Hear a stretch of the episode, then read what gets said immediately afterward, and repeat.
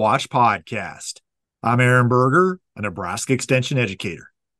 For today's Beef Watch podcast, we're going to discuss an article from the November issue of the Beef Watch newsletter titled Cowherd Report Card Part 1 Measures of Performance.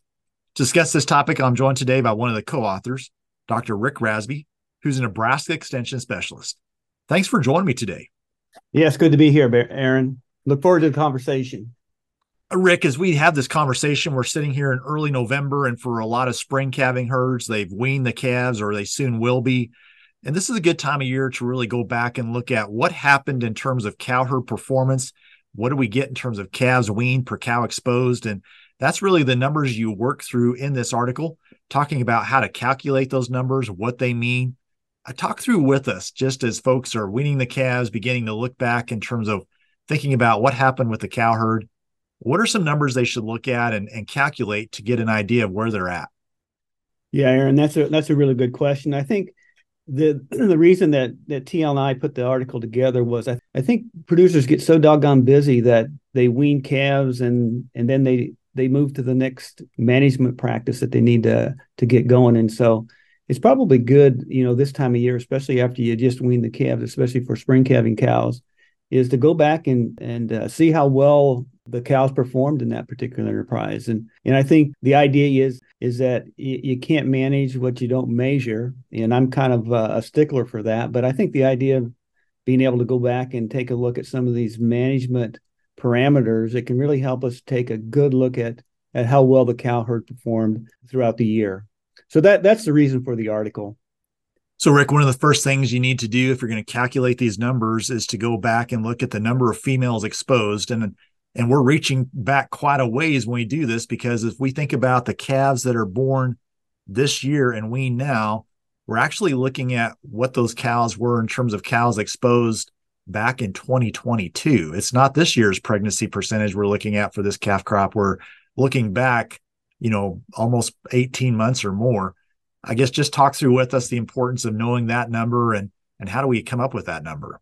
Yeah, Aaron, you, hit the nail on the head. Is that um, is that we're looking at a number that was, you know, basically in 2022 during that breeding season. So number of cows that you, you exposed to bull during that breeding season. So because number of females exposed is going to be used in a number of different calculations, it's so important to get that thing right.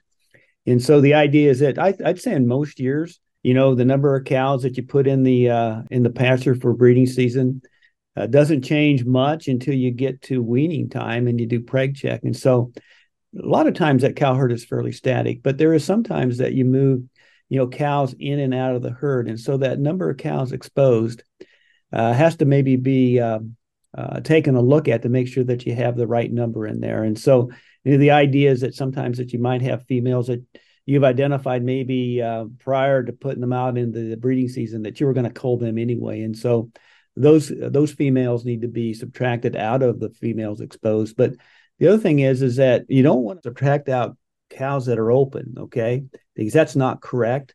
And then the other part of it is is that you may have females that you bring into the herd that that are pregnant, and so those cows need to be ba- added back into the uh, number of females exposed. And so, even though we think about the cow herd being fairly static for the most part, uh, there are some times when we move cows in and out of the the cow herd that we need to account for so we have number of females exposed correct. So once we have that number of females exposed correct of course the next number is how many actually got pregnant and that's going to require a pregnancy diagnosis test and and yeah. knowing where those cows are at. I guess as we think about that number what do we want to think about in terms of a target? What's acceptable? What's a cause for concern? How do we think about that yeah, you know, Aaron, that's uh so it's usually done uh that pregnancy percentage is usually done at preg check time. And so you've got number of cows that were diagnosed as pregnant uh, divided by the number of cows exposed. The idea is that when you think about the greatest losses of potential calves to wean, it's due to the fact that cows don't get pregnant during the breeding season. So this is a real critical number to take a look at the lower that number can be in regards to opens, the better. But there's a cost to having very few open cows because we can change pregnancy rate a lot by feeding, and we can feed cows in such a way that that they're probably going to be become pregnant. the idea is is that economical. But this is a real important number because potential calves to wean, the majority of those uh, potential calves to wean are lost because cows don't become pregnant during the breeding season. So the idea is is that how can you make sure that that is above 90%, you know, that open rate is 10% or less. The other thing that you need to think about here is that the cows that have the the chance of being open are young cows especially young cows that are trying to get pregnant with their second calf. And so, if you do have a high open rate, you might want to basically do pregnancy percentage by age. Especially, you know, take a look at first calf females that are trying to get bred for their second time because they're the ones that are that are that have the likelihood of being open. So that's an important number. The fewer that you can have, the better. Uh, I would say that if you can keep open rate uh, above 10%, you've done a pretty good job. I just might make a comment here too. As I think about this, in my mind, I differentiate a little bit between yearling heifers breed up and thinking about mature cows. So yeah. I think about a system, and I might be willing to accept a lower breed up on a yearling heifer because I might challenge her a little bit. And that open heifer has quite a bit of value in the marketplace as a feeder. And I kind of want to find which of those heifers are going to fit my system. But once I've spent the money to get her pregnant as a first calf heifer, then I, I really kind of hate to see her fall out, especially early in that production cycle in terms of her years of productivity. And so those are some things I kind of think about as we think about this whole pregnancy percentage. I guess comment on that. Give me your perspective. Yeah, yeah, I, would say you're to me you're you're right on target. And and the idea is that uh, you can challenge them to get pregnant for the first time, but then once you get them pregnant, how can we keep them in the herd? And uh, a lot of times, those females that don't get pregnant with their second calf are typically ones that we probably have mismanaged. It's probably not their fault, but probably more our fault as compared to their fault. And a lot of times it's it's basically how they've been managed after their first calf. And the idea is is that they will require some extra energy so you don't have a high fallout rate, especially during that uh, during that next um, that next breeding season. So I, I, would agree that you know the challenge part comes you know uh, trying to get replacement heifers pregnant and you can challenge them there. And then once they get pregnant, you've invested quite a bit of money. And so, how can you keep them in the herd economically a, number of years so that you get that payback? One other quick comment I'll make too is just especially in the market we're in, we also need to think about cows that are later calving. They might be pregnant for somebody else's calving season. So I just yeah. uh, also think about we can have a long breeding season and a short calving season. And that sounds like, well, how do you do that? Well, you do that through pregnancy diagnosis and being able to age those pregnancies. And so that's a tool that I really encourage folks to think about. Again, open cows are expensive, but if we can add some value to those cows that are late calving but don't fit our defined calving window, still get some value from them. So yeah. Might, anyway, those are just additional things I think as we think about these non-pregnant cows. Um, yeah. How do we manage that? Because there's a cost associated with that cow leaving the herd if we can have her leave as a pregnant, maybe capture more value from her. Yeah, I mean that that's excellent comment. And the other thing is, uh, Aaron, in in all my years in extension, uh, a pregnant cow is always worth more than a non-pregnant cow. And uh, it's it's interesting that you know you have your calving season, but there's other folks that don't calve during that same calving season. So, how do you identify those that may be even late breds, if you will, and how do you package those? And how can you market those as maybe another uh, revenue stream for the uh, enterprise. So let's shift to the next number. So once we know the number of cows that were pregnant, the next number we want to look at is live calving percentage. Uh, talk through this number with us because I think this is an important one and sometimes can be a little bit confusing for folks. Yeah, I think this is one that you know um, is really important. The reason is is that if you don't have a live calf, how do you get them to, to weaning? And so the idea is is that live calves born divided by the number of cows uh, exposed, and and the idea of, of a live calf is one that gets up and nurses. Now, there are calves that you have born that aren't alive. We call them DOAs or dead on arrivals, and a number of different reasons for that.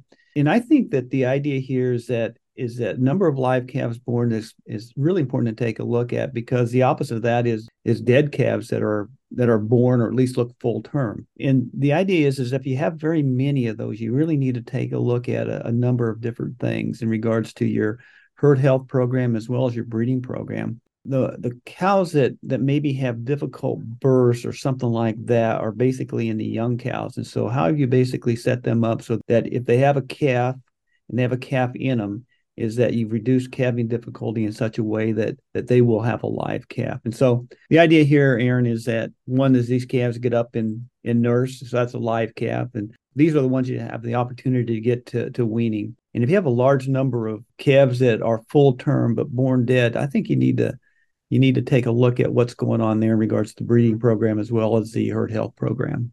So the next number you talk about is the calving percentage. I guess talk through with us that number versus the live calves born. Yeah, you know the thing is is that sometimes people they, they they don't calculate this thing right. So sometimes they'll calculate calving percentage as or number of cows that calve divided by the number of cows that were determined pregnant. That number should be pretty high, shouldn't it? So that's probably make sure that you don't you don't calculate it that way. So calving percentage is um, is basically the number of calves born that are alive, and then the number of them that are full term and they could be born dead, div- divided by the number of uh, females exposed. And so this accounts for both live and dead calves. Okay, and you hope that very few of them are born dead, but this is where you can account for for live and, and, and dead calves. The other thing is is that if this gets to be fairly low, you need to take a look at what's going on in the management of your uh, cow calf enterprise. And so the idea here is that is that you got to make sure that abortions are not included in there. Those are full term calves that are either born live or dead. Uh, the next number you calculate is death loss percentage based on calves born. So we're thinking here about what happens between calving and weaning. Talk through that number with us. Yeah, you know, this number should be fairly low because once you get the calf born and up and nursed, they should have a fairly high chance of living until weaning. And so this number should be fairly low in regards to death losses. And if it if it's high, and I, I would say death losses, you know, the in the idea from, you know, they get up and, and stand and they nurse. And um, you know, you should have probably one to two percent or fewer calves lost during that time period. So the idea here is that if you do have a fairly large number of, you know, if you're above 2%, I would say that you need to take a look at what's going on during the time from the time that they are born to the time that they wean. Now you can have some fairly high losses uh, due to the fact that you might get into some of these uh, these challenges in regards to respiratory during the summer. But this should be this should be a low number. But if it's high, you need to delve back into the data and see why those calves are lost. And that's where good records come into play. The next number you talk about is death loss percentage based on females exposed. And so we're looking at, you know, what's our calf death loss based on the number of cows we expose to breeding. What's yep. the value of that number? Well, again, it goes back to really getting a good handle on if if you have a number of losses, where does that loss occur? And the idea there is that this one's just a little bit different than the one we just talked about because it's based on number of cows exposed. And the idea is is that uh, this should be fairly low, but if it's high, you need to delve back in and see where those losses are. And again, a lot of times that might occur, uh, especially prior to weaning, might occur due to the disease, respiratory kinds of things that are going on in the cow herd. And so this may be a time when you might want to intervene or get, if these numbers are high, you might want to talk to a veterinarian to see what, what's going on there and is there a need for a change in some kind of uh, uh, herd health protocols.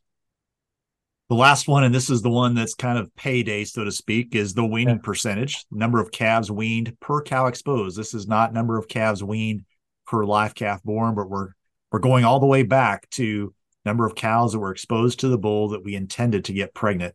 Uh, just talk through the value of this number with us. Yeah, I tell you, this is this is where the kind of the rubber meets the road for the scorecard, if you will. But this is a real important number because this is the number of calves that you have the opportunity to um, to wean, and those are the ones that are going to generate revenue for that particular enterprise. And so the idea is percent weaned of females exposed really gives you a good idea in regards to cow herd efficiency. The idea is that we know that it's not going to be 100%, right? And it's going to be something less than 100, 100%. But I, would say that this is a real important number because it, it basically says these are the number of cows that have weaned a calf, and these are the number of calves that I'll I'll, uh, I'll have for sale. And so the idea is how do you get a good handle on what should that be for your particular operation? And I would say that it, it's not the same for every operation. In the but the idea is is that it can't be so low that uh, that the operation of that uh, enterprise isn't economical. And so the idea here is that this is a pretty important number because it affects the number of, of calves that you have uh, to pay for the bills in that particular enterprise. Rick, as we look at NAHMS data, national averages on calves weaned per cow exposed in a cow herd, what would be some typical numbers as we think about Nebraska and across the United States? So, from a weaning percentage, I'd say, Aaron, if you take a look at the old CHAPS data as well as the NAHMS data, and even some of the old data that was developed out at uh, Miles City, Montana, which had a lot of females in that particular calculation, but but in their calculation, you know, it could be as low as 80% weaned of exposed. But I'd say typically that when we take a look at Nebraska, I'd say, uh, you know, somewhere between, I'd say 88, 88 to 90% weaned of exposed is, is typically what we'd see. It does depend on the year. The reason why I say that is that you can have losses during the calving season if you get into some inclement weather. And so typically I'd say that the idea of, uh, you know, open percentage, you know, somewhere 10% or less, and you could have anywhere from three to 5% losses at calving time, uh, not due to calves born dead, but if you get into uh, some weather events like is like ice and blizzards and stuff like that, uh, you know, that can be those losses during that time period can be anywhere, like I said, three and a half to five percent, but typically they're in a two percent, two and a half percent range. I'd say losses to abortion, uh, one, two percent or less, and then losses from the time that you get a calf on the ground, suckled the dam until weaning, you know, somewhere around one percent. Um, losses should be one to two percent should be um, at least a, a gauge you ought to take a look at. But again, the greatest loss that we have is going to be cows not becoming pregnant during the breeding season. Rick, anything else you'd like to highlight on this today?